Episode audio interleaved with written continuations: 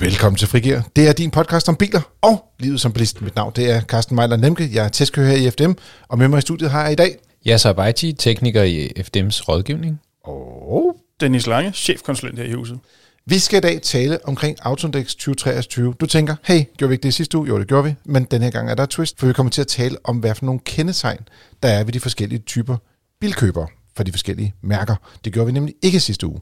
Så skal vi også tale om den mest hypede elektriske SUV, der er lige i øjeblikket. Den kommer fra Kina, og den har et navn, som kan udtales på to måder. Det tager vi, når vi kommer dertil. Spændende. Som altid, så slutter vi med jeres lytterspørgsmål. Vi er glade for dem. I kan sende dem til podcast Det har Morten gjort. Han overvejer at købe en elektrisk bil på papegøjeplader.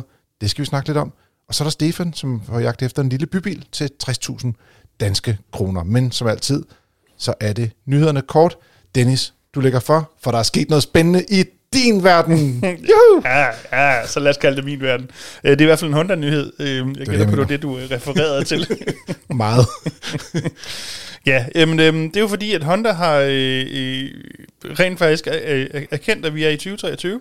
Øh, Så de har øh, præsenteret tre, og her bliver vi jo nok nødt til at bruge elektrificerede biler. Og allerede der kan man måske så lidt øh, øh, spotte, at det ikke er elbiler det hele.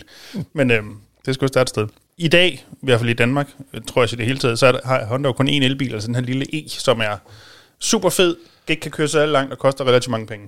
Det er så præcis, man kan sige. Ja, det var det ikke nogenlunde meget komprimeret, hvad det er for en bil i virkeligheden. Den er heller ikke så stor, så man kan heller ikke bruge så meget tid på at beskrive den. Men Nej. fed er den. Ja, præcis. Lang skærm.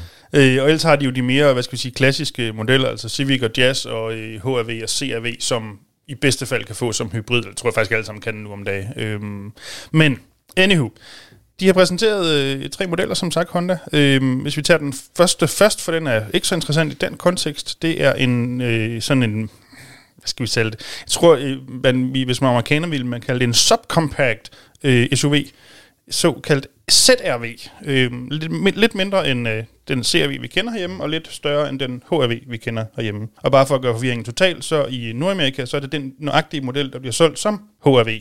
De har ikke den europæiske HRV til gengæld. Ja, Så de kalder den HRV ja den hedder HRV derovre. Fedt. Den anden bil, den vi kender som HRV, som er mindre. Ja. Anywho, men den kommer ikke til Danmark, øhm, så, så det er, den er knap så interessant, øh, og i øvrigt et- er en hybridbil, så den er jo, ja, den er lidt ligesom det, vi kan købe hjemme fra Honda af.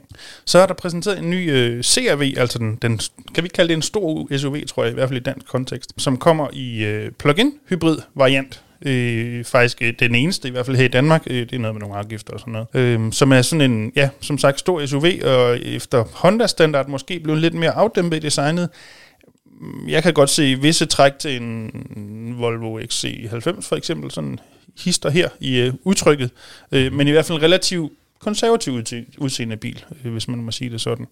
Øh, og endelig, og det er måske det, der det er mest interessant, så er der præsenteret en elbil også, altså en ren elbil, med et frygteligt navn. Den hedder E-kolon NY1. Jeg tror, og det, nu skal jeg jo ikke kunne sige, hvad Honda helt nøjagtigt har tænkt, men jeg tror, at det, der er pointen, det er, at det her NY1 i virkeligheden skal udtales anyone, mm. og E'et handler om elektricitet, altså sådan elbiler til alle-agtigt. Jeg tror, det er det, der er tanken, men øhm, det er altså det, den hedder. Øh, som sagt, fuld elektrisk bil, øhm, som, og i virkeligheden, hvis man tænker, hvad er det så for en størrelse, så skal du bare kigge på den, vi har hjemme kender som HRV, og så lige øh, lukke øh, kølergitteret til, så har du den. Honda er meget, meget ked af at fortælle det her. I alle de steder, jeg har set, at det her rent faktisk bare er en HRV på el.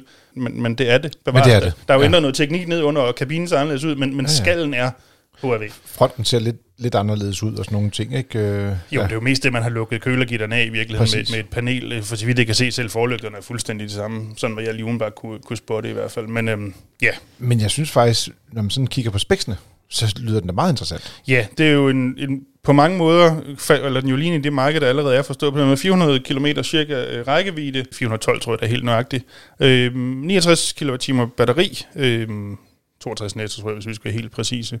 Den kan ikke lade sig pokkers hurtigt. 78 kW kan den øh, DC lade med. Det svarer jo sådan nogenlunde til en Kia Niro, for eksempel. Det er sådan... Det, det, det, Jeg vil sige, land- det, det er det der kineserspænd, der hedder, der er rigtig mange kineser øh, batterier, som kan lade med 80 kW, af dem, mm. der ikke er de gode kineser, så Ja, at sige. Ja. Det, er, det er sådan lidt øh, standarden blandt øh, de sådan mellemlunkne elbiler. Ja.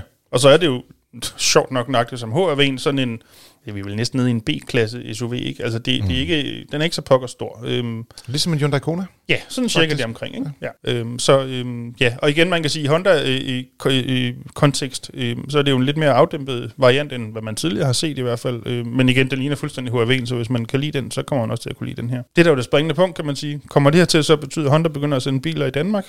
Det vil jo vise sig.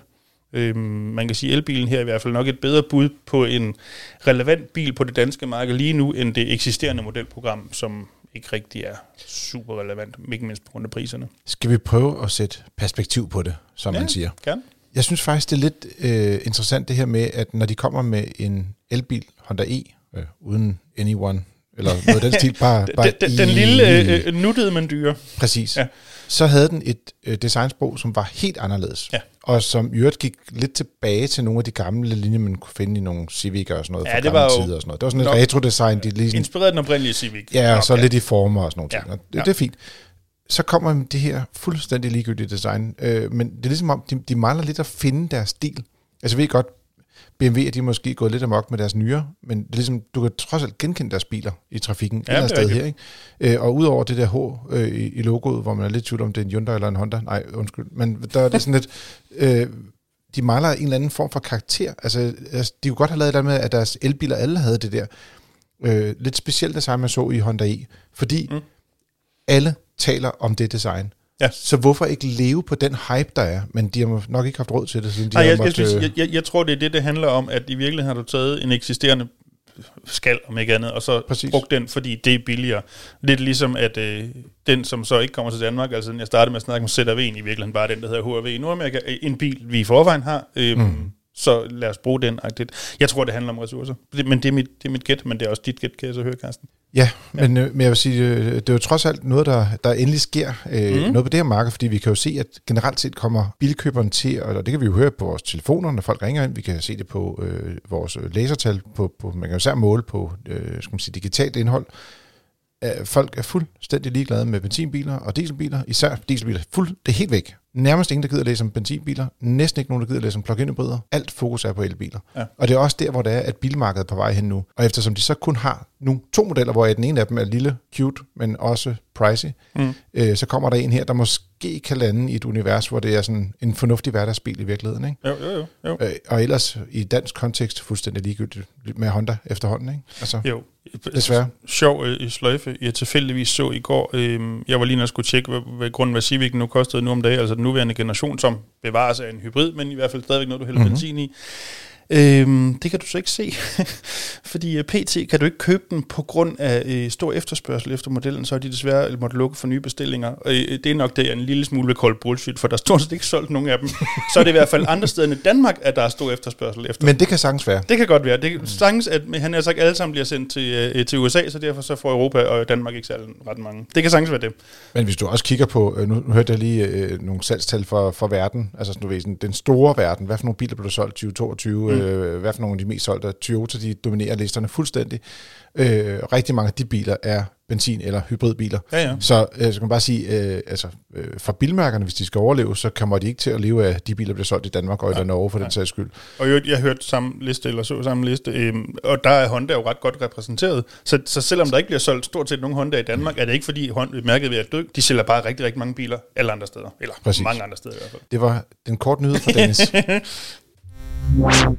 Jeg har en øh, bilistnyhed med øh, fra Torben Arndt, vores kollega, som har skrevet en artikel om, øh, om plug and charge. Øh, det er fordi, at der er nyt på vej fra flere øh, producenter. Øh, plug and charge er jo en teknologi, som gør det muligt, at man øh, egentlig bare, uden så en bare, tilslutter bilen til en øh, lynladestation, og så vil bilen præsentere sig selv.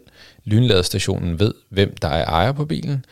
Dermed så ved man også, hvem der skal betale for opladningen, og så på den måde så kommer man igennem og, og lader uden at skulle bruge et betalingskort, en app eller en chip eller noget som helst. Man kan jo nærmest sige, at bilen er din ladebrik. Lige præcis.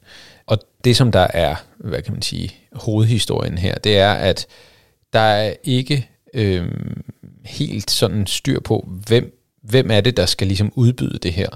Øh, I forhold til, til bilproducenterne har de jo nogle, nogle særlige øh, apps, eller, eller de er i hvert fald tilknyttet øh, dit kreditkort, så det er bilproducentens app, som er udgangspunktet.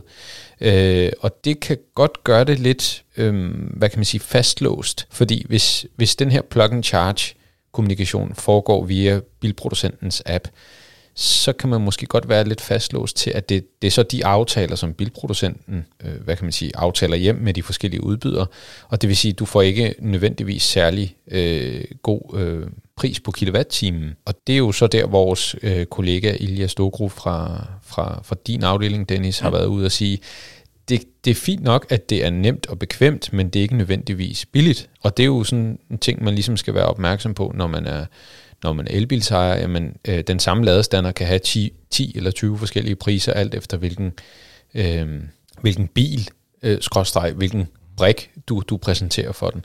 Og det er der, hvor man ligesom kan sige, at, at det er fint, at den her teknologi bliver udrullet. Det gør det nemmere at være elbilist. Øh, men det er også øh, noget, man ligesom skal være opmærksom på som forbruger. Det er, at, at hvis nu det er sådan, at jeg gerne vil plug and charge, øh, ved den her specifikke ladestander, jamen giver det så stadigvæk mening, at, at det her plug and charge er aktivt på min bil ved den her stander, eller skal jeg måske præsentere en brik, inden jeg begynder at lade? Øhm, så forvirringen er total. det er fantastisk.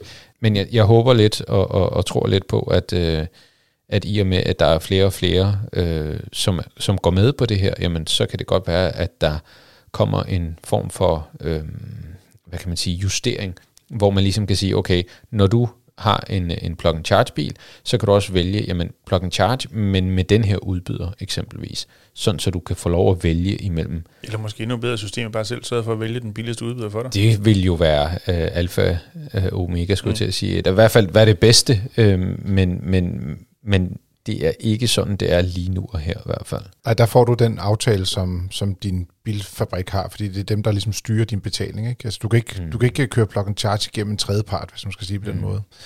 Øh, elefanten i rummet, mm. Tesla. Mm. De har jo haft det altid. Mm. Så de er jo ligesom, øh, til at starte med, hvad havde de endda solgt bilerne, inklusiv gratis opladning mm. undervejs. Øh, og de har også faktisk haft nogle tilbud, hvor de enten har solgt den med, med gratis opladning i en periode, eller øh, et bestemt antal kilometer. Ja, vi faktisk ikke lige nu. S-klassen får du to års op ladning eller et eller andet? Ja, to eller tre, jeg kan simpelthen ikke huske det. Model S, undskyld. Ja, Model S, ja. også Model X faktisk. Okay. Ja, øh, men, men øh, hvad er det, og så har de også haft nogle tilbud, hvor de lige skulle have solgt nogle biler i slutningen af, øh, skal man sige, marts måned, hvor der ja. var no, jeg mener, de fik 3.000 km øh, gratis superladning øh, med, med i prisen, hvis de lige handlede nu. mm. øh, gjorde de så, og så fik de bilen, og den var indregistreret, og alt så godt ud. Men mm Tesla har jo haft det her plug and charge længe, mm. og øh, der står også, øh, øh, det er jo noget af det, der researchen ligger bag, er jo lidt, de har ikke rigtig meldt ud, hvad de vil gøre i forhold til andre bilmærker. Det er jo sådan, du kan godt komme hen og lade og betale, og du kan også tage en abonnement hos den faktisk. Mm. Men man tænker lidt, altså hvis du køber øh, en bil hos Hyundai, Kia, Volkswagen, så kan du øh, alle sammen kan du så vælge at tilkøbe sådan et, et plus abonnement, mm. hvor det er, at du kan få lov til at at købe strøm hos Ionity til en lavere pris. Mm. Men du kan også købe øh, app-adgang med et abonnement hos Tesla til 100 kroner om måneden, og så lavet billigere hos dem. Mm. Og der kunne man sige, hvis det her plug and charge fungerer, kunne du jo lige så godt bare, i stedet for at skulle igennem en app for at aktivere betalingen, så kunne, betalingen, så kunne de jo lige så godt sige, øh, når du køber en, en Kia, så kan du vælge, om du vil køre Ionity-pakken til 100 kroner, eller du køber Tesla-pakken til 100 kroner i virkeligheden. Ikke? Mm. Men der er vi ikke kommet til nu, men jeg tænker, det kommer på et tidspunkt, fordi at men du skal også tænke på, altså hvis jeg var Tesla, nu kigger jeg på det med, med, med dollartegn i øjnene, ikke? Ja. Så tror du helt, helt on board på, hvordan de tænker, ja? Ja, så, øhm, så tænker jeg, hvorfor skulle jeg udvikle noget til Hyundai? I stedet Fordi for at tjene penge på det? I stedet for at styrke mit eget produkt, sælge ja. mine egne biler, og samtidig tjene penge på det. Men de tjener også penge på at have laderne øh, aktive i forhold til andre bilmærker. Og, og de udvider deres ladepakker med det formål, at andre også skal lade hos dem. Og det gør de jo allerede nu jo. Det ved jeg godt. Men, men, men hvis det nu er, at, at min bil er den, jeg gerne vil sælge, så kan jeg lige så godt lade være med at udvikle noget til andre. Så må de gerne lade på mine pakker, øh, på mine ladepakker, og de kan sagtens få lov til at, mm. og jeg skal nok tjene penge på det, men så får jeg jo ikke nødvendigvis solgt lige så mange biler. Men der er jo ikke nødvendigvis, jeg, jeg er helt med på det, du siger, ja, så, men der er jo ikke nødvendigvis, at Tesla skal udvide noget, det kan, eller udvikle noget. Det kan jo sagtens være, her er vores API, hvis I vil gøre noget med os, så det her, I skal snakke op imod. Præcis. Jo, det, altså, det er rigtigt, men, ja. men, men jeg, hvis jeg skulle tjene penge, så vil jeg ikke gøre det. Du kan jo så også sige, at øh, i det, de får folk til at finde ud af, hvor mange ladestationer de har, så kommer folk ind med deres bil, og de står der, og vi skal bøvle med appen hver gang. Mm. Så hellere have den der bil, hvor du bare putter det i, det hele kører automatisk, mm. og du får den lave pris aut- automatisk. Mm. Så kan der være et incitament til at gå den retning. Mm. Men jeg siger bare, nu har vi Ionity, som giver rabat igennem de her øh, samarbejder, fordi det er jo ejet af mange af bilmærkerne, mm. men man kunne også godt forestille sig, at der var andre skal man sige, ladepak udbydere, som også kunne komme med nogle rabatter et eller andet sted. Ikke? Mm. Så... Ja. Altså, ja. Men om ikke andet, det, det, det gør det lidt nemmere, end, øh, endnu nemmere end det er øh, at køre med benzin og diesel, fordi at du skal jo ikke tænke på noget med betaling, du sætter den bare i.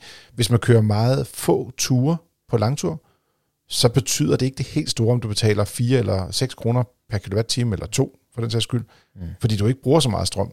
Men hvis du hele tiden kører langtur, så bliver du nødt til at være meget opmærksom på det mm. med pengene.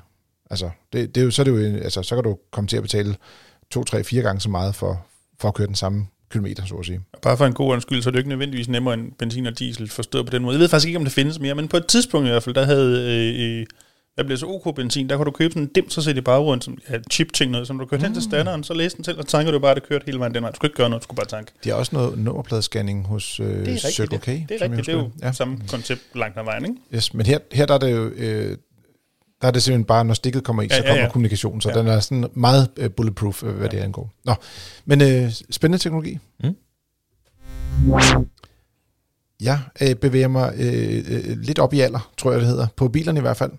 Vi kommer til at tale om øh, årets brugtbil 2023 i den meget vigtige jury sidder både øh, Jasser og jeg. Dennis er ikke med. Simpelthen ikke vidne nok, hvad det angår.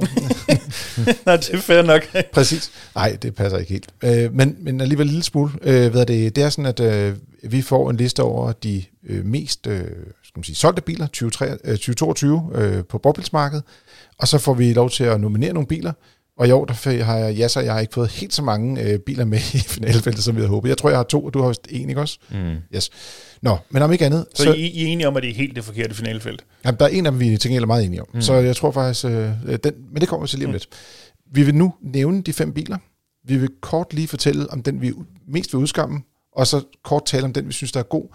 Og så vender vi tilbage, fordi det er sådan, at... Øh, om et par uger, så samler vi alle bilerne sammen med de øvrige jurymedlemmer her øh, ved FDM, og laver en teknisk gennemgang af bilerne, og kører en tur i dem. Og efter den dag, der optager vi et, øh, et afsnit af podcasten, og det vil sige, i den uge kommer vi til at udkomme om fredagen i stedet for. Vi skal nok sige det ugen før, så I lige er opmærksom på, hvornår det er, det sker.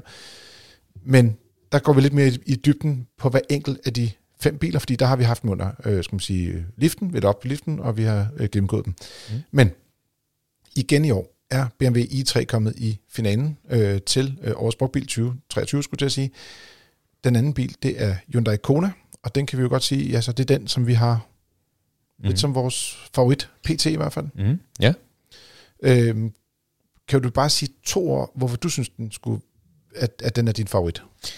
Jamen, det er min favorit, fordi den kommer med, med, med forskellige drivlinjer. Altså, det er, det er derfor, at, at, at vi, man kan sige, i, i3'eren er jo en elbil, så det, den appellerer faktisk ikke til alle.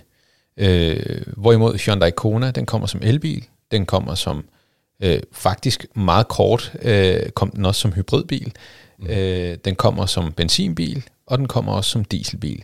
Øh, dieselbilerne og hybridbilerne er der ikke særlig mange af, vil jeg sige. Det er heller ikke nogen, man peger sådan hen i retning af, vel? Nej, det er sådan lidt... nej. så det er primært benzinbilen og, og elbilen, som, som kan være fornuftige. Øhm, og der kan man så sige, jamen, som, som, som elbil, der fungerer bilerne ganske glimrende. Det er ikke nødvendigvis den hurtigst øh, ladende bil. Den har en, en, en fornuftig garanti, fornuftig rækkevidde, øhm, og det har den sådan set også som benzinbil. Øhm, og derfor så er det en af dem, som, som jeg valgte at stemme på. Jeg synes også, at når man går ud og kigger på, for det første, øh, Hyundai har jo fem års garanti, og du kan godt få nogle af de her biler, som er tre år gamle, som stadig har to års fabriksgaranti, hvis de er serviceret korrekt. Mm. Det skal man selvfølgelig tjekke. Øh, jeg synes, øh, udstyrsniveauet i Konaen er rigtig flot. Mm. Konaen har, er faktisk også rimelig behageligt at køre i, og deres lille, lille 1 liters benzinmotor med turbo, den kører faktisk ganske udmærket. Og som mm. du siger, elbilen, den er jo, jeg skal man sige, den slog benene væk under os, da den kom frem. Så mm. den, er, den er jo bare sådan lidt klasseledende, hvad det angår. Mm. Så, så for, for mit vedkommende synes jeg helt klart også øh, stærkeste bil. Så kan vi springe direkte videre til den dårligste bil. Øh, det er Peugeot 208. Mm. Øh, det er jo en bil, som vi fra FDM's side siger, den øh, kan vi ikke anbefale, at man køber som brugt. Mm. Og øh, det, det, man skal være opmærksom på, at vi siger, det er ikke sådan, vi fraråder den, øh, øh det sted, men vi siger, vi kan ikke anbefale den, og årsagen er todelt, kan man sige. Mm. Der er to fejl på motorerne. Mm. Der er noget omkring noget højt olieforbrug, og så er der noget med smuldrede tandremme. Mm. Vi har rigtig mange medlemmer desværre, som har haft rigtig store udgifter til de her biler. Hvad sker der, hvis en tandrem smuldrer?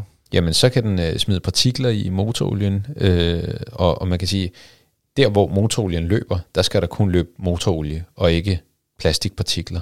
Så, så det, kan, det er med til at, at forringe øh, motoroliens kvalitet. Øh, det kan sætte sig som blodpropper forskellige mm. steder i, i smørkanalerne, øh, og i værste fald, jamen så, så kan det resultere i et motorhavari. Og det har vi folk, der oplever? Det har vi masser, desværre, der har haft øh, oplevelser med. Så er der det andet dilemma. Mm. Det var det her med, at de har et højt olieforbrug. Mm. Så nu snakker vi først om, at benzinen løber ned i olien, mm. men der er også nogle, hvor det er, at øh, olien simpelthen øh, bliver brugt i motoren. Mm. Hvorfor gør den det, og hvor mange sager ser vi af dem? Altså, vi, vi ser ret mange. Øh, dagligt, øh, vil jeg sige, øh, og ugenligt ser vi, øh, bliver vi kontaktet af medlemmer, der har det her problem.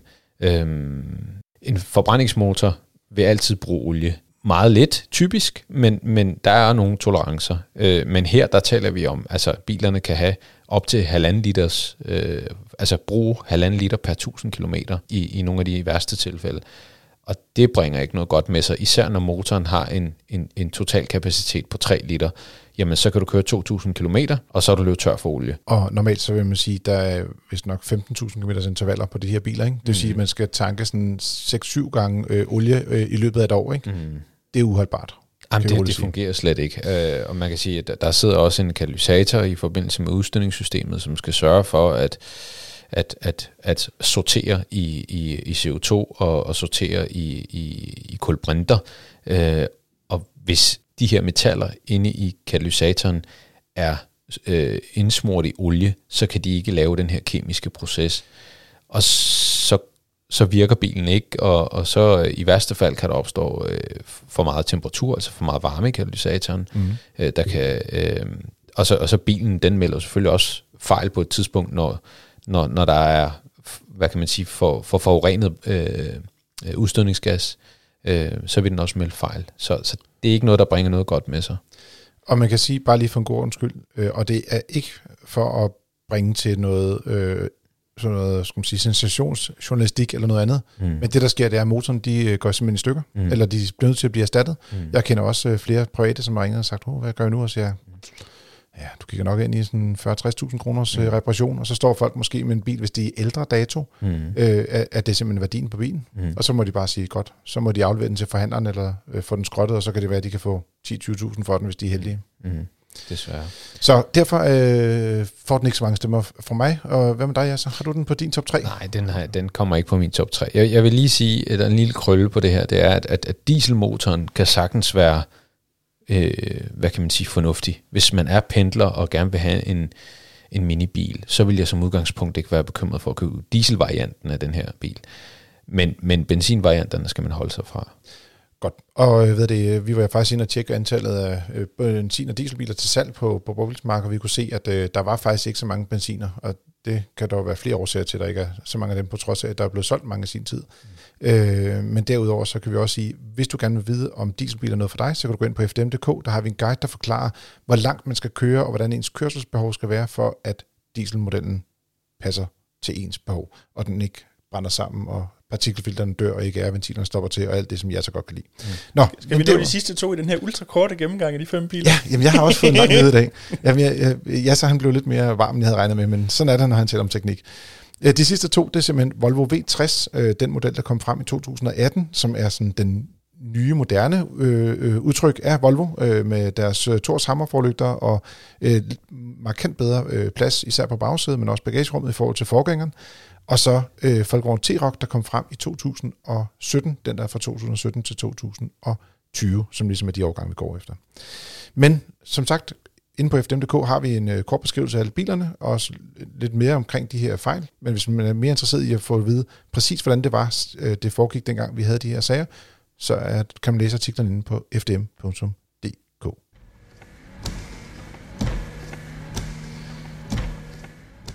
Så er det tid til at tale lidt omkring autoindeks. Og øh, i dag der kommer vi til at tale øh, mere omkring selve bilejerne, og hvordan de ligesom skiller sig ud fra hinanden. Det er jo altid lidt sjovt det der med, at man lige løfter dynerne lidt, og så ser man, gud, hvad der sker der derovre, så øh, Seat-menneskerne, hvordan øh, er de i forhold til øh, dem, der køber Folkevogn, eller dem, der køber Peugeot i forhold til Citroën. Der er mange bilmærker, der ligger op ad hinanden, men alligevel er der lidt forskel på, hvordan folk de opfører sig. Inde på FDM.dk, der er der en gennemgang af samtlige bilmærker i den her undersøgelse. Så øh, hvis du er nysgerrig, øh, så kan du gå ind og læse om øh, alt fra, for skulle sige, fra Dacia øh, til BMW og, og Volvo. Men vi har valgt, øh, af hensyn til, at det ikke skal vare 6 timer at komme igennem den her podcast, øh, at, øh, at vi har fået øh, tre findings, som man siger så pænt på engelsk. Øh, tre ting, som overraskede os, eller tre ting, som har bekræftet en myte, eller et eller andet i den stil. Mm. Øh, og øh, Jasser, mm. du får simpelthen lov til at starte ballet. Super. Så vil jeg starte med med Opel. Øhm, Opel-ejerne, det er faktisk dem, der har oplevet det største dyk i tilfredsheden på deres biler. Ja. Og det synes jeg er lidt ærgerligt, som gammel Opel-mand. øhm, det, du, du talte også lidt om det sidste uge, vil sige, så det, det er jo mm. der meget. ja, ja, ja. Det, og, det, det, og det er så spørgsmålet, jamen, hvor, hvorfor er det, at man, man, man så har oplevet den her, øh, øh, hvad kan man sige, dyk. det her dyk? Altså, er det, er det fordi, at værkstederne er blevet ringere? Er det fordi, bilerne er blevet ringere?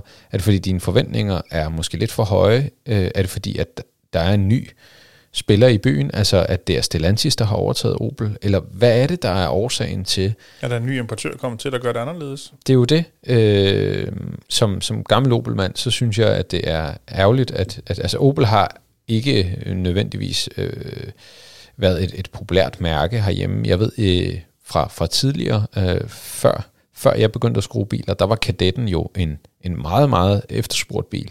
Den mest solgte bil, øh, og i mange år, den der var blevet solgt flest af mm. på et år. Ikke? Men, men altså, hvis vi kigger sådan på, på salgstal og sådan noget, øh, i, i, i moderne tider, jamen så er Opel, altså de er en skygge af sig selv. Øh, og, og det, det synes jeg er lidt ærgerligt. I min bog, og det kan sagtens være 100% forkert, men, men der har jeg altid haft Opel lidt som et mærke, der har ligget i krydsfeltet mellem den gamle mand med blød hat og Brian. Ja. Det har været de to grupper, der man har, jeg har forbundet med Opel. Mm. Altså, men jeg, jeg synes faktisk, at øh, sådan, kvaliteten var faktisk øh, udmærket i, i nullerne, hvis, hvis, hvis, altså, hvis jeg kigger tilbage på min tid på værksted, mm. så, øh, så synes jeg faktisk, at kvaliteten var, var ikke særlig god i 90'erne, øh, bedre i nullerne, øh, og s- øh, efter krisen, finanskrisen, i, i slut nullerne, der, der begyndte det at, at blive mindre godt. Øh, og nu åbenbart, så, øh, så er det heller ikke særlig godt. Dennis? Skal jeg spille ind med en også? Yes. Men jeg tænker, hvis... Vi har ikke aftalt det på forhånd. Nej, nej. Okay. Øh, og øh, vi har sådan sagt cirka tre med vores sædvanlige sans for tal. Ja, jeg gætter på, at Carsten, du på ingen måde kan holde dig på tre. Nej, men jeg skal nok øh, begrænse mig i dag. Ja, ah, det er fint. Nå, men jeg tænker, hvis, øh, hvis jeg så skal snakke om Opel, så bliver jeg vel nødt til at snakke om Honda. Øh, Nej, Honda var faktisk en af dem, jeg havde pillet ud på forhånd. Øh, det, som jeg sådan lige faldt over ved, ved, øh, ved Honda-ejerne, det er, at det er Honda-ejerne, der er mindst tilbøjelige til at vælge, at deres næste bil skal være en elbil. Øhm, det synes jeg egentlig var lidt push. Jeg kan simpelthen ikke lige gennemskue, hvorfor. Udover selvfølgelig, at Honda indtil for nylig, som vi snakker om lige for lidt siden, jo ikke har haft reelt nogle elbilsalternativer. Der var ikke mulighed for det. Øhm, men jeg, jeg synes, det er bare meget pudsigt på en eller anden måde. Jeg, jeg kan fornemme, at jeg falder ikke, som Honda, jeg falder jeg ikke selv nødvendigvis i den kategori, men jeg regner rimelig meget med, at min næste bil nok bliver en elbil. Men øhm, ja, det var pudsigt. Jeg har hævet fat i uh, Tesla, bare lige for at stjæle den, før nu er jeg hiver fat i den. Øh, og jeg synes, det der var interessant med Tesla, det var, at uh, Teslaerne er de mest tilbøjelige til at, at benytte samkørsel. Og det synes jeg faktisk er lidt sjovt, det der med, om, om det er fordi, at folk, det, øh, øh, det er ligesom, åh, hvad var det nu, det hed, det der forfærdelige ord, som jeg skulle for et par år siden. Disruption. Mm. Ja. Mm. Godt. Typer, som er lidt mere til det der, hvor man bryder med de ting, man gjorde før i tiden. Øh, men men heldigvis bruger vi ikke det ord så meget mere. Men, men bare det med at sige, man, man, man er ikke bange for at prøve noget nyt. Men man prøver at tør at have sat sig med en Tesla, men tilsvarende de her med samkørsel, hvor man kan både skal man sige, gøre noget godt for miljøet, man kan tjene penge på det måske, man kan måske også møde nogle nye mennesker, man aldrig har mødt før. Hvad er det? Jeg har et alternativt bud, og jeg ved godt, at jeg kommer til at lægge mig ud med hele Tesla-menigheden nu. Det kan også handle om, at så, at så er der øh, flere mennesker, man kan fortælle om, hvor fantastisk den Tesla, man har, er. Øh, og det var... oh, øh, ja, du, du får, din mailadresse kommer i det her program på et tidspunkt, Dennis. Men så vil jeg spørge jer to, om I ved, hvorfor folk vælger Volvo. Mit bud vil være, og det er nok sådan måske lidt mere sådan... Traditionelt set mit bud vil være, at det handler om sikkerhed. Ja, det er ikke en stor overraskelse. Nå, godt. Jamen, det kan godt være, at der var sket lidt noget med sådan de nye modeller. Ja. ja. 3, 83 procent af Volvo-ejerne vælger øh, bilen på baggrund af sikkerhed. Og, og, og der kan man sige, at det, det er bare det, Volvo sælger på, det er sikkerhed. Jeg ved ikke, om det er en fordom, om man skal kalde det en fordom, men, men det, det er egentlig bare noget, man bare får bekræftet i, at, at, det, at det er derfor, at Volvo-ejerne vælger Volvo. Jeg Safety også, first. Ja, jeg har også taget en, øh, en ikke så meget en overraskelse, men mere en bekræftende nyhed med, som også handler om Tesla. Nå, okay. øhm, øh, og det er det, den fine lille statistik, der viser, at øh, i forhold til gennemsnittet, så er der mere end dobbelt så mange Tesla'er, der kører i en hvid bil og det er ikke, igen, ikke så super overraskende, når man kigger i for eksempel Københavnsområdet eller op ad Østjyske Motorvej eller lignende, fordi altså, der er hvide Tesla overalt. Eller omkring Ribe. Det er ja. også, der er også udleveringscenter. Ja, det, eller Aarhus. ja, ja. Øhm, det er vist nok helt lavpraktisk noget, men det er standardfarven, ikke? Så, så derfor er der flere, som tager den i hvid, men der er markant flere hvide biler end, end gennemsnittet. Jeg synes, øh, øh jeg hoppede simpelthen på, på Seat Øh, og tænkte jeg, det, øh, der var sgu en ting ved Seat, øh, som, øh, og beklager øh, bandordet her, hvis der er nogen, der er meget sure, så podcastnabelafdem.dk kan skrive ind. 35 procent har prøvet mere end tre biler, når de skal ud og vælge bil. Så det er faktisk det mærke, hvor det er, at dem, der køber bilen, har rent faktisk været ude og afsøge markedet på den måde, som man bør gøre. Køre en god tur, finde ud af, hvad kan konkurrenterne, og så tager man den bil, hvor man føler, føler, man får den bedste bil for sig selv, eller mest bil for pengene, hvad man nu går efter. I gennemsnit er det omkring 21 procent, der prøver tre biler eller flere, men altså, Seat-ejerne er der, hvor der er flest, altså op på 35 procent af, så, af, så det, af bilkøberne. Så det, du siger, sådan lidt skåret til, hvis folk gad at være lidt mere grundige i deres bilvalg, så var der flere, der kørte i en Seat. Ja, faktisk. Det var, og jeg synes bare, det var interessant, ja. det var sådan en, en, en lidt øh, anderledes øh, hvad skal man sige, finding. Hvorfor vælger folk at købe en Dacia? Pris. Pris, pris, pris. Mm. Ja, det, eller også så vil de gerne af med deres, øh, ja, skal man sige, kære. kalder det det. Det var, altså, de vil have lav sikkerhed, øh, dårlig kørekvalitet, øh, flere rygskader. De absolut ikke have en Volvo, og det er den står for. Øh, øh, udstyr, der ikke fungerer specielt godt. Øh, kører lidt kortere på literen. Øh, er der flere så, ting? Så, så, så, rolig, Karsten. Ja. øh, jeg er lige pludselig ikke så nervøs for, hvad jeg ser omkring Tesla. Jeg tror, du har pisset flere folk af nu. ja, ja. Nå, men altså, jeg tror, at dem, der vil have dag, så gør det med åbne øjne, men også på grund af Jamen, det er på grund af prisen. Øh, 82 procent øh, angiver prisen som værende øh, en af grundene til, at man vælger bilen. Det er markant øh, derfor, at, at man vælger den her model, øh, altså det, det her bilmærke. Til gengæld så får folk også bilerne til tiden. Ja. Det synes jeg var sjovt, at, at, at... Det er der nogle andre mærker, der ikke gør, for eksempel Audi, kunne du se. Lige præcis. Ja. Det kan faktisk huske, Honda er jo også en af dem, hvor de får den ret hurtigt ja, til gengæld. Men lige ja. præcis. Men, men, men det synes jeg faktisk er en, en, en god ting. Så hvis mm. du skal have en, en bil, som er farlig at køre i, øh, hurtigt, som er billig og, og hurtig. Øh, jamen, oh, det er øh, simpelthen det store fordomsshow, det her. jamen, det, det er egentlig, det, altså, det her det er, jo, det er jo med udgangspunkt i nogle data, det er jo ja, ikke noget, ja. vi selv sidder og finder på. Men, men nogle af tingene øh, falder lidt i, i, i nogle fordomme, og nogle af tingene, jamen det, så får man lidt en aha-oplevelse. Men, men jo, Dacia bliver valgt på, på baggrund af prisen. Men du ser også, fordi de kunne få dem hurtigt, og det stod der også under Renault faktisk. Mm. Øh, det har jeg ikke lige noteret på min egen liste, men det var bare lige for at sige, at det er den samme importør. Mm. Så der er noget der, hvor det er, de ligesom, jeg tror, de der mærker, som kører ligesom kampagner, eller får nogle biler hjem, og så sælger de ligesom det batch med en eller anden mm. rabat. Mm. Så bilerne står ude på forhåndsforhandleren, og så skubber de dem bare afsted, så kan de få dem hurtigt, hvorimod Audi med deres Q4 for eksempel, hvor folk har ventet to-tre år på at få en bil, der er lidt mere. Ja, ja. der, der er folk blevet lidt mere trætte, jeg vil sige. Det har også påvirket deres generelle tilfredshed. Jeg har taget, øh, apropos svin folk til, øh, taget Nissan med, øh, hvor jeg synes, der er et lille fint, øh, man kan lave en meget fin lille link imellem to af oplysningerne. Det er der ikke gjort officielt i artiklen, så jeg tager den til dels fuldstændig på mine skuldre. Øh, det første, man skal vide, det er, at Nissan ejer i højere udstrækning end så mange andre, vægter god sidekomfort, godt udsyn og gode indstigningsforhold højt. Og det kan der jo være mange gode grunde til. For eksempel alle sammen kører i en kaskaj. For eksempel. øhm, det er jo også tre ting, som måske jo ældre man bliver, jo mere relevant bliver, når man skal vælge sin bil.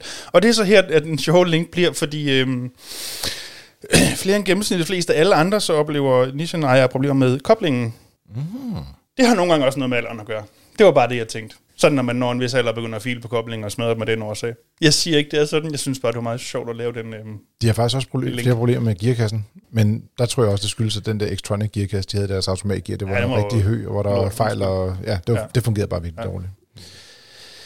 Jeg har kommet til at skrive for mange ned, men til ingens overraskelse. til ingens overraskelse. Men øh, jeg synes, det er fordi, vi har så meget af det her, som også bliver lidt noget, noget hårdt noget, men jeg synes også, der er nogle søde nogen.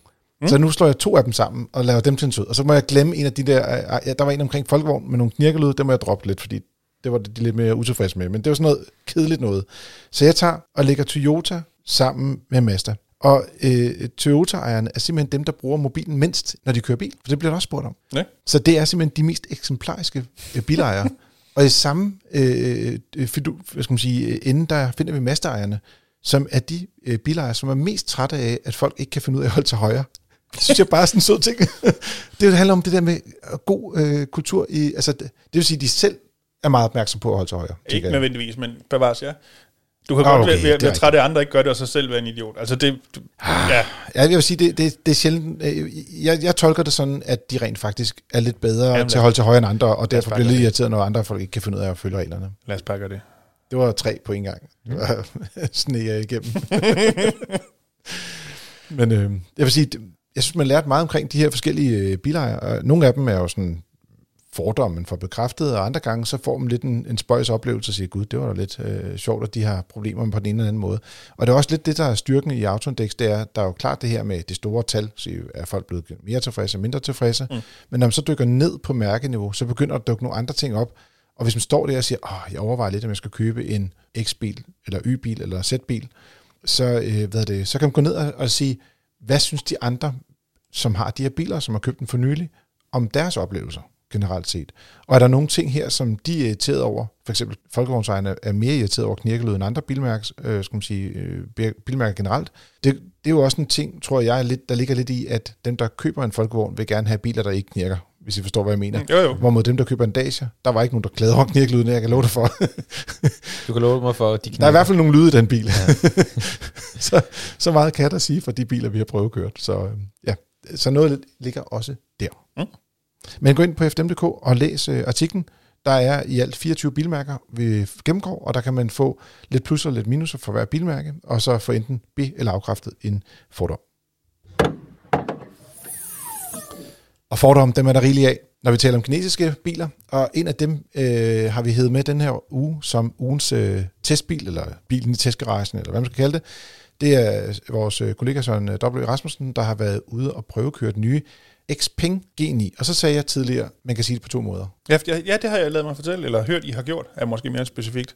Men det, det kan også udtales, som jeg forstået det, og, øh, og man må meget gerne lytte, øh, rette det her, øh, Xiaopeng, som er måden, at øh, ejerens efternavn udtales på på kinesisk. Men øh, jeg var også oppe og, og hente en, øh, en presbil op, øh, en af deres andre modeller, og der sagde de altså Xpeng op. Og de sagde også bare, der er ingen, der kan sige det andet. Altså, Jamen, er det ikke lidt, om du siger det, som man vil sige det som dansker, eller om du siger det tættere på den originale kinesiske måde. udtalelse? Det, ja, det, er vel de har også et tegn og ikke øh, bogstaver og sådan nogle ting derovre, så der er jo flere ting, der er tror jeg, hvis nu vi skal være helt, helt... Skrifttegn? Ja, det tegn lyder Nå, som... okay, bare ja, det var ikke et håndtegn. Ja, okay, håndtegn, sorry. Yes. Goodie. Nå, men øh, om ikke andet, øh, vi har hævet fat her i en øh, Xpeng, den hedder G9. Det er en stor øh, SUV, altså en helt op i den store klasse, så det matcher øh, noget BMW iX eller noget Audi Q8 e-tron. Øh, den er rent elektrisk. Den kommer både i versioner med firehjulstræk og med, med togstræk, stort og lille batteri og sådan nogle ting. Topmodellen øh, koster 600.000 kroner, og det er den, som, øh, som Søren har været ude at køre i. Den har en rækkevidde på lige over 500 km. Det er jo ikke super prangende. Øh, den har øh, sindssygt mange hestekræfter og, og kan gå 0-100 på under 4 sekunder. Og så har den et ret stort bagagerum. Så skyder vi den ud. Er der nogen, der har noget, de, de vil byde ind med her? Øh, når, øh, I har set på bilen, I har set videoen også. Øh, mm. Vi skal nok gennemgå plusserne og minuserne. Hvis du gerne vil vide lidt mere om den, så kan du selvfølgelig gå ind og læse artiklen på fdm.dk. Vi har også en video, den ligger både på YouTube, den ligger også inde i selve artiklen, hvis man vil finde den derinde. Jeg Så- synes, en af de ting, der er sjovt nok mest i øjenfaldene, når man kigger på bilen, det er, at i modsætning til øh, den, ja, det bliver så den, den anden, vi så, øh, Xpeng, vi så i Danmark, som så hedder PE7, Ja, sådan en sedan Tesla 3 eller noget. Øhm, så at de designmæssigt kom meget langt. Hvor P7'eren ser sådan lidt kluntet ud, så er den her faktisk rigtig, rigtig pæn. Den kunne, den kunne ligne en rigtig bil, hvad jeg lige vil sige. Mm. øhm, så det synes jeg faktisk er rigtig, rigtig positivt, at det, og det er virkelig gået meget, meget stærkt. Altså den allerførste, som jo nåede til Danmark, men hvis der aldrig blev solgt i Danmark, det var altså P5. Det er lige vildt noget, der var løgn. Jeg så faktisk en derop, og det er godt, at øh, altså, øh, den var vi også meget kritisk omkring, ja, ja, ja, da vi kørte den første gang. Så man kan sige, P5'eren, det var noget rigtig møg. P7'eren var voldsomt irriterende, da den kom frem. Den er dog blevet lidt forbedret nu her i den seneste udgave, øh, og G9'eren, den skulle så være the shit, mm. ja. som man siger. Ikke shit, men the shit. Mm. det betyder, at det er positivt, bare lige for det der the. Det mest ekstreme, det er jo simpelthen, øh, øh, synes jeg, måden, den kan lade på, og, og ja, så han vil sikkert øh, øh, dø for at fortælle om det, så nu gør jeg det i stedet for. Øh, da vi lavede den, der øh, var den kortvarigt op på 260 kW. Jeg så en af mine, vores andre kolleger, han var op over 300, på 322 kW, tror jeg, det var den lavet med, mm. i max effekt. Men generelt set, så får du simpelthen bare øh, ekstremt meget strøm på, øh, på bilen, der har den også brug for, fordi at den jo selvfølgelig ikke har sådan øh, voldsomt lang øh, rækkevidde, når der er sådan en stor bil jo. Mm. Så øh, jeg tror, det er sådan en bil, hvor man vil finde ud af, at, at det går fint. Altså, øh, man ikke får problemer med det her med rækkeviddeangst og, og så videre. Man skal selvfølgelig hen et sted, hvor det er, man kan lade med, med 800 volt. Det er en forudsætning. Mm. Så hvis man kommer på en, øh, en clever-lader eller nogle af de andre 400 øh, volt lader, der er rundt omkring, Teslas ladesystem er jo heller ikke øh, skabt til den her type bil, mm. øh, så vil man jo selvfølgelig ikke kunne lade lige så hurtigt. Men, øh, men de steder, hvor det er, øh, hos for eksempel Ionity, mm. men også andre øh, ladeudbydere, der kan man komme op og virkelig få øh, smækket noget strøm ned i batteriet. Ja, jeg har snakket med Søren om, omkring det her et par gange, øh, og en af hans pointer, som jeg synes er rigtig fin, er jo, at i, i praksis, hvis man kan sige sådan, betyder det her jo så, at du kan få noget, der ligner 100 km på 5 minutter. Så, ja. så man kan sige, er, er du for eksempel på vej hjem og tænker, ah, kan jeg nå det? Jamen, så kan du dårligt nå at holde en tissepause, uden at du i hvert fald sagtens skal nå det, så får du lige 100 km på batteriet. Det gør altså en praktisk en stor forskel, tænker jeg. Ja, 5 minutter, det er ikke lang tid i hvert fald. Ej, ej. Det. Og, og det er nærmest lige før den lader så hurtigt, så hvis du lader i 10, så får du 200. Ikke? Altså, mm. Så øh, meget interessant. Jeg så jo den her bil øh, i lørdags, øh, da vi var på den her elbilstur, mm. øh, hvor, den, hvor den var med. Øh, jeg synes faktisk, at, at kabinekvaliteten... Jeg har jo ikke kørt i bilen, men jeg synes faktisk, at kabinekvaliteten var, var ret høj. Og, og nu skal man jo passe på med sine fordomme, men, men jeg synes, mange af de her kinesiske biler, altså der, der, der kan kabinekvaliteten, sådan, hvad kan man sige, hvis vi kigger på første generation, der kan man godt have sådan en tendens til at sige, oh, det er ikke en fordom, hvis det er, du sidder i dem, og du synes, det er dårligt. Okay. Så er det, så er det, så er det viden. Okay. Så jeg vil sige, tidligere har det faktisk været sådan, at kinesiske biler har faktisk været ret skuffende i kabinenkvalitet, ikke? Mm. Men jeg synes, men den her, jeg, jeg den her var ikke det, du siger. Altså, den her var rigtig fed, altså ja. i, i kabinekvaliteten og, og, og samlekvaliteten og, og udtrykket. Bilen havde et udtryk. Nogle gange så skal man også passe på med at lægge for mange følelser i det her. Men bilen havde faktisk et, et, et premium udtryk. Mm. Øh, og det er jo så spørgsmålet, om, om, om der er andre, der synes det her, og, og, og undergå så en tør og lægge 600.000. Øh, det er jo mange penge, men når man kigger på, hvad bilen egentlig kan, så er det ikke nødvendigvis så mange penge. Altså for, for kort tid siden, der kostede en Q4 600.000. Ja, hvis du spækker den op med udstyr. Ja, lige ja. præcis. Og jeg synes faktisk, det var en, en, en meget lækker kabine, meget lækker øh, kabinkvalitet og så videre. Jeg har så ikke været ude at køre i den, men, men altså, jeg synes, jeg synes, det er meget interessant. Det synes jeg. Jamen altså, det var øh, nogle, nogle af de ting, som, øh, skal man sige, øh, den, den har luftopfjedring i topmodellen, mm. og øh, skal man sige, den er både meget støjsvag, og den er også øh, rigtig vel, øh, skal man sige, øh, godt dæmpet, så at sige. Den, er, den kørt virkelig komfortabelt. Mm. Så øh, Søren var meget positiv øh, over for, hvordan det, det fungerer. Øh, de ting, vi ikke ved endnu, øh, på trods af, at den har øh, 12 kameraer og 12 sensorer og 5 radarer, øh, så er, er de øh, systemer til at, som skal man sige, til at styre bilen, altså assistentsystemer til at både styre øh, for rettet øh, og så afstanden til bilen foran, det virker simpelthen ikke endnu, fordi at vi kunne ikke teste øh, den adaptive farpilot, vi kunne ikke teste øh, styresystemerne endnu. Mm. Så der må vi ligesom vente til, at bilen ligesom bliver frigivet. Øh, jeg har hørt øh, senere, at de fik en softwareopdatering, og det hvis nok i mellemtiden er blevet frigivet nu. Men altså, der, vi kommer til at få bilen til test her i løbet af, jeg tror det er juni eller juli måned, øh, og så skal vi nok vende tilbage med en, med en lidt mere grundig test af assistentsystemerne. Mm. Ja, fordi man kan sige, det er jo en af de steder, hvor det måske, fordi det nu er en Xpeng, er, sagt, er særlig interessant forstået på den måde, at den mindre model P7'eren Øhm, Den har vi lige haft. den har jeg lige haft. Jeg havde også lejlighed til at tage en tur i den, og selvom det som langt hen ad vejen, ud over den er kluntet designet, er en sådan set en meget lækker bil, også indvendigt. Assistenssystemerne er altså lidt noget bras. Det, det, ja, og X-Pilot sådan. Når du, Så træk, når du trækker ud for at skal overhælde en bil, øh, altså en forankørende langsommere bil, så den adaptive fartpilot tager 3-4 sekunder, inden den tænker, nå gud, er der fri? Men Så kan jeg da godt sætte hastigheden op. Altså det, det fungerer ikke sådan super godt. Forhåbentlig har de fået fikset det. De øh, siger selv, de er et softwarefirma og ikke et øh, øh, hardwarefirma. Har man hørt den før? Jeg ved det. Øh, ja, Tesla. Men, ja. men derudover, øh, så er de ikke kommet helt så langt, som for eksempel, der ikke er danske menuer, der er heller ikke dansk talegenkendelse i den, der er heller ikke Apple CarPlay i, øh, der er øh, de her assistentsystemer, mm. de er ikke kommet til modellen endnu, men de kommer i løbet af kort tid. Og jeg ved også øh, fra den danske side, der, der øh, påvirker, eller prøver, øh, skal man sige, dem der står for importen herhjemme, øh, at påvirke kineserne til at fjerne mange af de der øh, advarsler. Der er for eksempel også en advarsel, hver gang du kører hurtigere end det tilladte. Øh, der kommer en ding. ding-lyd. ding. Ja, og det skal lige siges, det skal du slå fra manuelt hver gang. Det er ikke fordi, man kører for stærkt. Nu skal du huske på, at bilens speedometer er jo ikke det rigtige, den rigtige hastighed. Og det er bare, hvis du kører 2 km timen over, og bare sige en elbil, der har så mange hestekræfter, går 0-100 på 4 sekunder, der kan du godt komme til at ramme 52, uden at du sådan har til hensigt at køre 100 km i timen ind i byen. Ikke? Og så får du bare den der binglyd. Ikke? Mm. Og der sidder man bare og tænker, okay, ja, det er jo rart at vide, men det er fordi i Kina er der regler om, at du skal advares om, at du kører for stærkt. Det er sådan en lovkrav, Ja, ja. sagde de fra Ja, ja, ja. Men det er jo meget sjovt, ikke, hvis man kalder sig selv et softwarefirma, er det så lige præcis på softwaren, at tingene halter lidt. Det, er jo, det synes jeg er pudsigt. Jeg synes også en anden ting, der var sådan lidt, jeg bemærkede, de ikke havde, det var, øh, hvad skal man sige, apropos adaptive ting, øh, adaptive LED-forlygter.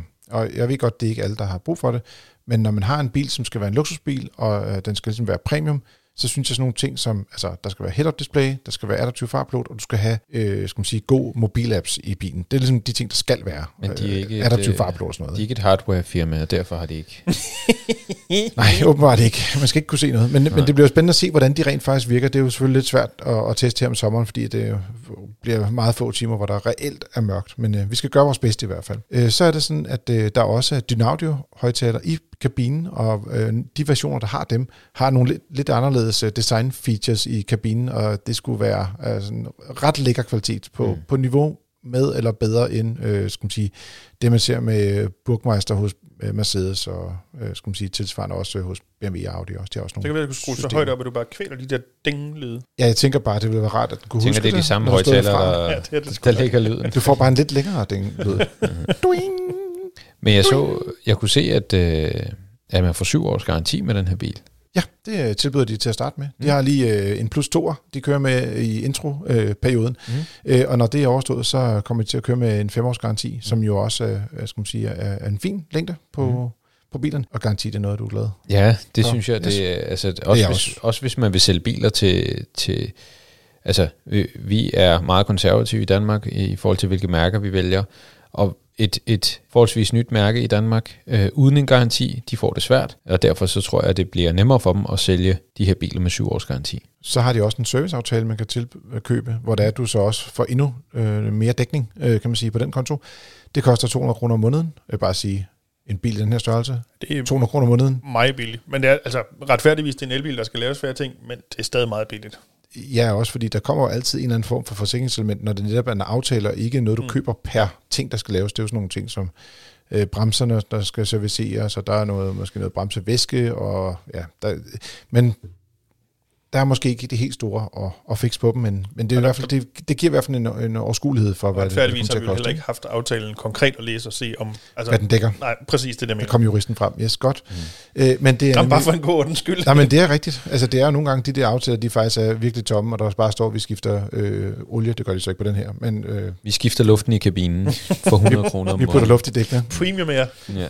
Men prisen, ikke? Det er der, vi kommer tilbage til det. Mm. Vi har snakket om nogle af de andre elbiler fra Kina, hvor man sidder og siger, ah, okay, en MG4 til lige under 300.000, det er fint, men det er ikke vanvittigt. En uh, BYD Atto 3, der koster 350.000 kroner i den man sige, topudgaven, det er simpelthen for dyrt. Mm. Men her der kommer de ind med en pris, der er 600.000, og det er selvfølgelig højere end de to andre priser. Jo, jo. Bevares. Men når man så ser på, at konkurrenterne måske koster 100-200.000 kroner mere, Eller mere. før du begynder at putte udstyr ja, i, ja, præcis. så ender de måske med at koste en 700-900.000, øh, og, og så står den jo lige pludselig utrolig stærkt, synes jeg. Uden at have lavet øh, øh, øh, spækket af regnstykket, men hvis, som du startede med at sige, hvis vi er i, kan lidt sammenligne den med en øh, QRD e-tron, så i, øh, kan vi vel næsten ramme det her halv pris. Ah, ah, det er måske at stramme den. Hvis du spækker den hårdt op, Audi'en, Den koster ikke 1,2. Får du nogen. Nej, men, men den, den, er noget, den, er, den ligger faktisk næsten, øh, startprisen ligger her omkring, og så går den opad. Det er også lidt med batteristørrelserne. Men den her lader jo meget hurtigere. Mm. Til gengæld vil jeg sige, på Audi'en, der vil være nogle ting, som for eksempel deres forlygter, selv standard LED-forlygter hos dem er jo markant. Altså, det er jo noget af det bedste, du kan få, ikke? Så der er nogle ting, hvor der er, man kan... Altså, Vil det være mangler lige at se, at det kommer til at virke og også det der adaptive system. Man skal lige Ja, vide, ja, at ja. det rent faktisk også fungerer. Det er ikke lige så irriterende som en P7, ikke? Vil det være forkert at sammenligne den her med den her Hongqi? Nej, for det er lidt sjovt, fordi jeg talte faktisk med en af øh, mine andre, øh, skal man sige, biljournalistkolleger, øh, Anders Berner, mm. øh, hvad er det, og øh, han, øh, vi snakkede lidt om det der med, han er nemlig ude at køre begge to, og sagde, at de var faktisk rigtig bo, meget imponerende begge to at køre i. Mm. Men, men jeg sagde også bare, men den koster jo bare det halve. Det er, Altså. det, vel det, jeg ligesom lidt tænkte på, Men at den er også mindre. Altså, det er en mindre bil. Hongqi øh, EHS7, eller hvad den hedder, Ja. det er en meget, meget stor bil, ikke? ja, ja. Så Men jeg synes bare, altså, for ja, 600.000 er der langt flere penge, end jeg vil give for en bil, men, men jeg synes bare, at altså, mod konkurrenterne, så synes jeg faktisk, den, jeg tror, den kommer til at blive solgt på garanti og pris, hvis, hvis jeg skal give min vurdering. og i omvendt rækkefølge. Hvad siger du? I omvendt rækkefølge. Ja, Ja, og jeg tror ingen, først og der, fremmest, det er sådan, at bilkøberne er ligeglade med garanti jo. Det er først, når det er gået i stykker, og de ringer til dig, at de finder ud af, at det er rart at have en garanti. Ja, når de får en regning på 60, 70, 80, 100, Tusind for, at en eller anden ting på elbilen er gået i stykker efter to Mm. år, der ikke er nogen garanti. Så finder de ud af, at det er et problem. Men altså, der er plads, der er gode køreegenskaber, der er også en dejlig komfort. Du har den her lange garanti, der er fem eller syv år, afhængig af, hvor hurtigt du er til at, og ligesom at skrive under på kontrakten. Det er på plussiden, og så på minussiden, så har vi det her med, altså, den er ikke så god til dansk i øjeblikket. Mm. Det kommer nok på et tidspunkt, men det er ikke, i hvert fald ikke kommet endnu. Øh, og så de adaptive systemer, de, de er der heller ikke, øh, skal man sige, sådan at vi har kunne prøvekøre dem endnu med hverken øh, adaptiv farpilot eller adaptiv øh, styring eller vognbaneassistent. Og så er der ikke øh, matrix forlygte på den. Men jeg vil sige, jeg synes, det er en af de mest interessante elbiler, der er kommet fra Kina. Altså, bo, altså punktum. Altså øh, i nyere tid. Og man kan sige, der findes jo ikke nogen i gamle tid. Så det er dem, der er. Det er du selvfølgelig ret i. Jamen, det tror jeg egentlig langt ad vejen er enig med dig i. Øhm, det bliver ikke en, der bliver her for Danmark-bil, men for hvad den er, virker det til at være meget interessant. Præcis. Det er en, i en klasse for sig, mm. på den måde, de der store luksusbiler. Mm. Men vi vender tilbage. Lige snart vi får bilen til test, så skal vi nok øh, anmelde dens adaptive systemer. In praxis. Nu er det tid til jeres spørgsmål. Lytterne skriver ind til podcastnabla.fm.dk. Ja, så han læser dem igennem. Dennis læser dem igennem. Carsten læser dem igennem. Vi finder et par spørgsmål hver uge. Nogle af jer får svar direkte, andre får svar her i podcasten. Det gør Morten for eksempel. Morten har skrevet, hej FDM Podcast. Tak for gode svar på mange spørgsmål. Her er mit. Vi er så heldige at have to biler i husstanden, hvor den ene er en elbil. Vi overvejer at udskifte benzinbilen til endnu en elbil, men grundet stor oppakning til arbejdsbrug kører benzinbilen stort set permanent med anden sæderække foldet ned, og vi overvejer lidt, om vi skal skifte den ud med en lille varebil i størrelseorden med Peugeot Partner eller lignende. Den hedder i øvrigt noget andet i dag. Den hedder ikke Partner længere. Det er sikkert rigtigt. Men for almindelige hvidpladebiler gælder der jo stadig en registreringsfordel på de første 400.000, men hvad skal man gøre som privatperson, hvis man overvejer at kigge på elbil på papegøjeplader, herunder registreringsafgift, vækafgift osv. osv. Spørgsmålet er kort og godt. Kan det betale sig at købe en elbil, som er på papegøjeplader, når man er privat? Skal jeg svare? Jeg vil gerne svare. Er det tre bogstaver? Ja, det, det er i hvert fald den korte version af det. Nej, det kan ikke betale sig. ja, det er jo bare lidt mere end tre bogstaver.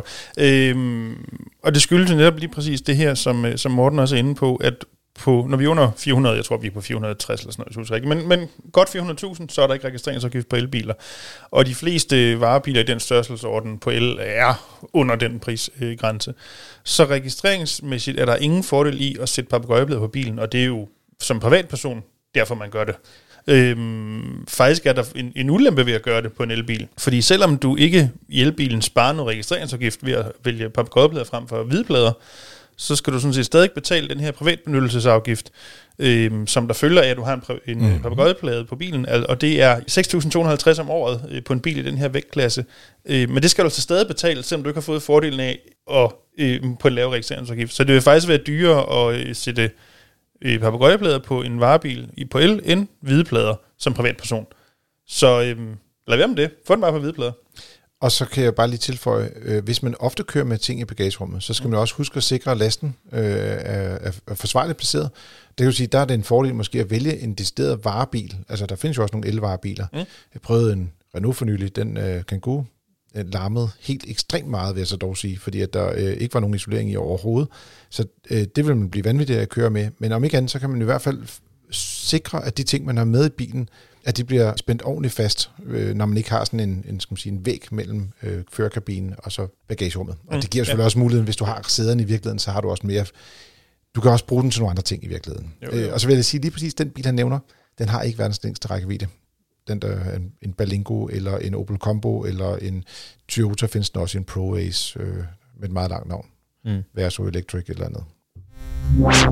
Vi har også fået en mail fra Stefan. Han skriver, Hej FDM, tak for en super god podcast. Jeg overvejer at købe en brugt bil, men er noget i vildrede om, hvilken en det skal være. Jeg bor i København og cykler 10 km til og fra arbejde året rundt. Men så snupper jeg bussen, når vejret ikke lige tillader at cykle. Bilen skal derfor primært bruges, når min kæreste og jeg skal besøge familien på Sjælland, eller tage på weekendtur rundt omkring i landet. Men jeg har ingen, eller vi har ingen planer om for eksempel at køre på bilferie i Europa.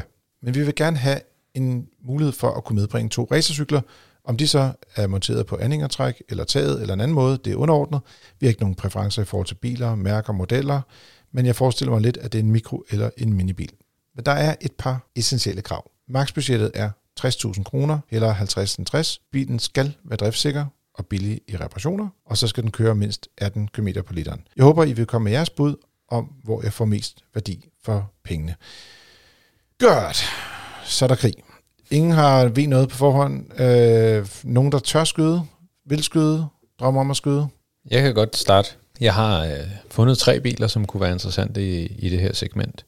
God. Øhm, Men grundet det her budget, øhm, så har du nul, eller hvad? så har jeg, nej, så, så har jeg, altså så de biler, der, der, der kommer herfra nu, det er biler af ældre dato. Øhm, så, så, Hvor langt tilbage er du årgangsmæssigt? Ja, men altså, 12, 2012. Åh, jeg har 17 og 18. Oh. Ja, Nå, hold da op. jeg har også en fra 15, og så har jeg også en fra, fra 14. Godt. Øh, den, øh, den ældste, jeg har med, det er en øh, Mazda 2. Ganske glimrende bil, rent teknisk. Øh, den ville jeg ikke være bange for at købe. Øh, og har fundet, fundet en, der, der koster 50.000 kroner, så det kan sagtens lade sig gøre. Også i forhold til den her gamle norm NEDC, så er den opgivet til at køre 20 km på literen. Den kan godt have noget på, på, øh, på anhængeren, øh, det vil sige, at man kan godt montere træk på bilen, øh, så man kan tage de her cykler med. Så har jeg en, øh, en Opel Corsa, en e 1,2, det skal ikke være 1,0'eren øh, uden turbo. Det er ikke en, vi har sådan super gode erfaringer med. Nogle kæder, der bliver lange og så videre. Øhm, men øh, en fra 2014, som har, som har kørt 90.000, har jeg fundet. 1,2. Den var også øh, fin. Godt med udstyr og så videre. Også kan få anding at trække på. Og så den sidste, det er en øh, Ford Fiesta, som øh, en 1,0 uden turbo. Øh, den er ikke særlig hurtig øh, eller rap eller noget, men, men det er den, der er nyest øh, af, de, af de modeller, som jeg har fundet. Øh, og den har også mulighed for træk, og den har også øh, mulighed for at, at køre langt per liter brændstof, i hvert fald opgivet til. Så det er de tre biler, jeg har fundet. Jeg kan også se, normalt plejer vi at lade den gå på tur sådan 1, 1, 1, 1, 1, 1 eller 2, 2, 2, 3, 3, 3. Men, ja, øh, men, men her, nu kommer der super pres på, fordi at I kan jo have taget dem alle sammen, når I kommer ind til mig. Men indtil videre har jeg nogle helt andre bud. Jamen, Så det jeg er også. glad. Godt. Jeg, og jeg tror ikke, at jeg har de samme bud, som du har. Lad os øh, forsøge, Dennis. Fordi, øhm, ja, jeg tænkte mange ting, han har sagt, at den her opgave kom. Øhm, men en af de ting, jeg tænkte, det var, I kommer sikkert med sådan de der standard... Øh, øh, Jeg har taget jeg var lige sige halvkedelige bud. Så jeg har lidt lagt mig i selen for at finde nogle skæve bud, om ikke andet. Mm. Øhm, og det næste, jeg tænkte, var øhm, det her med, at vi skal have en bil, der er driftssikker og billig reparation, og den så højst må koste 60.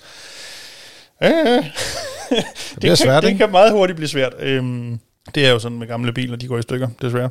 Øhm, og så tænkte det næste, jeg tænkte, fordi at øh, vores spørger her øh, bor i København, Øh, så bare ligesom sådan en indspark, lad nu lige være med at vælge en diesel, også fordi dit kørselsbehov nok ikke rigtig passer til det, men i og med, at vi nok er på lidt ældre biler, så meget hurtigt finder du ud af, at din, lige om lidt må din bil ikke køre i, øh, i, i København og andre større byer, hvis den er på diesel, så, så styr udenom det. Øh, og så min, Jeg skal lige sige, øh, dieselbiler, øh, som ikke har partikelfilter. Ja, jo jo, Ja, men, nå, bare men, men aldersmæssigt, i hvert fald dem jeg har fundet, så er det meget hurtigt der, vi ender i virkeligheden. Ja.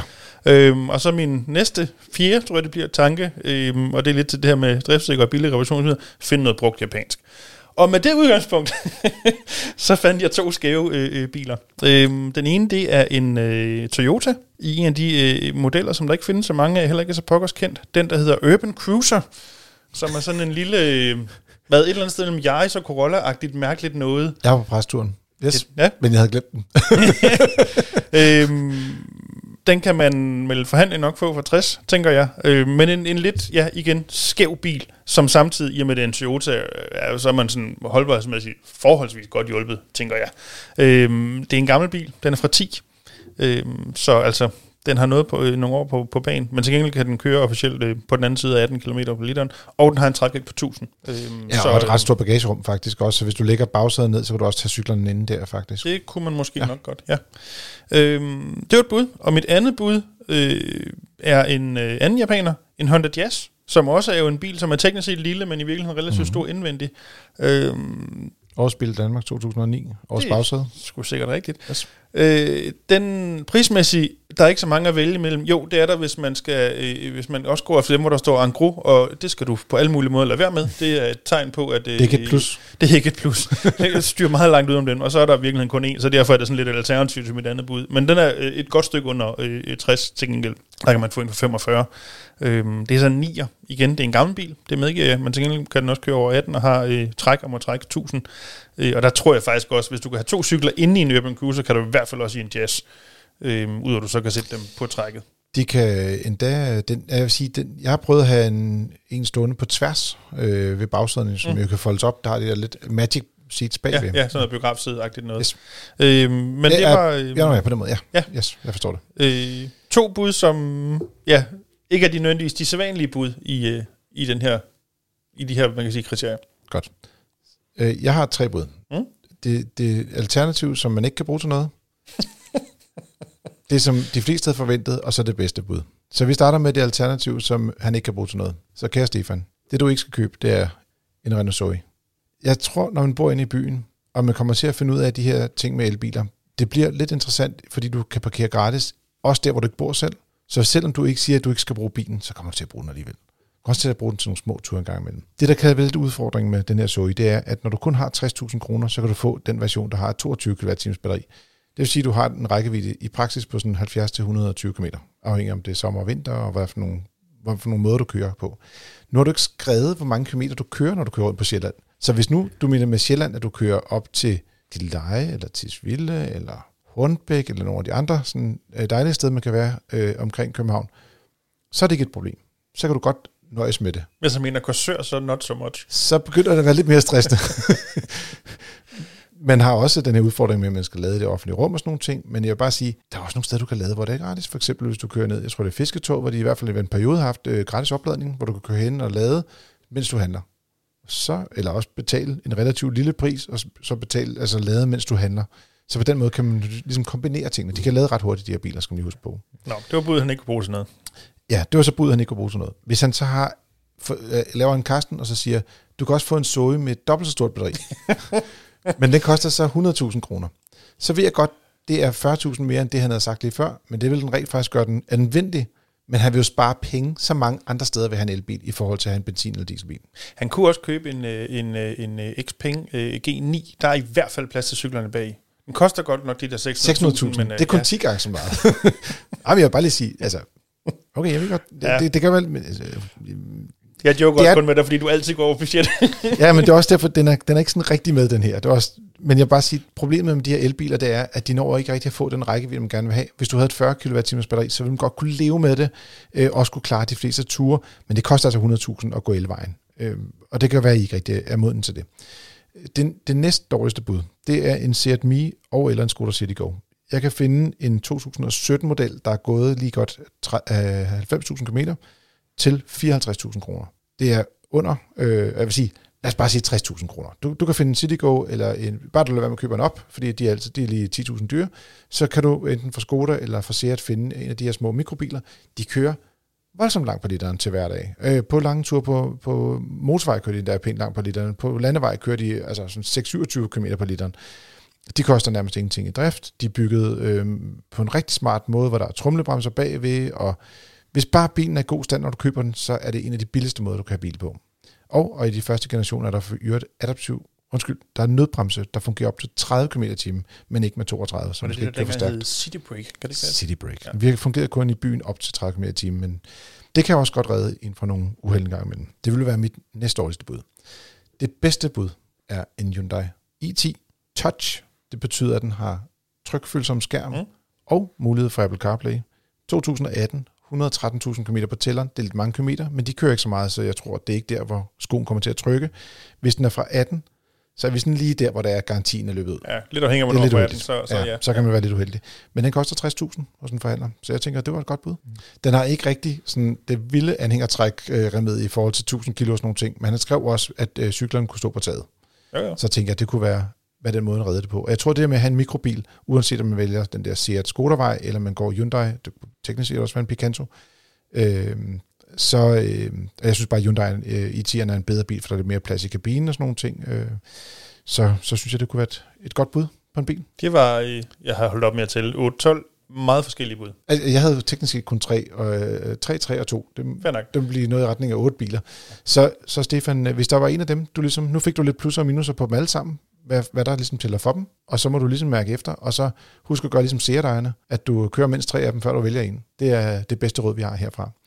Du lytter til Frikær, det er din podcast om biler og livet som bilist. Husk at trykke på abonner ind i din podcast-app og anbefale os som altid til dine venner. Gerne to, gerne fem, gerne 10. Spørgsmål kan sendes til podcast Jeg så og Dennis, tak for jeres formidable selskab i denne uge. Og i lige måde. Selv tak. Og til dig, kære lytter, tak fordi du lytter med, og god tur derude.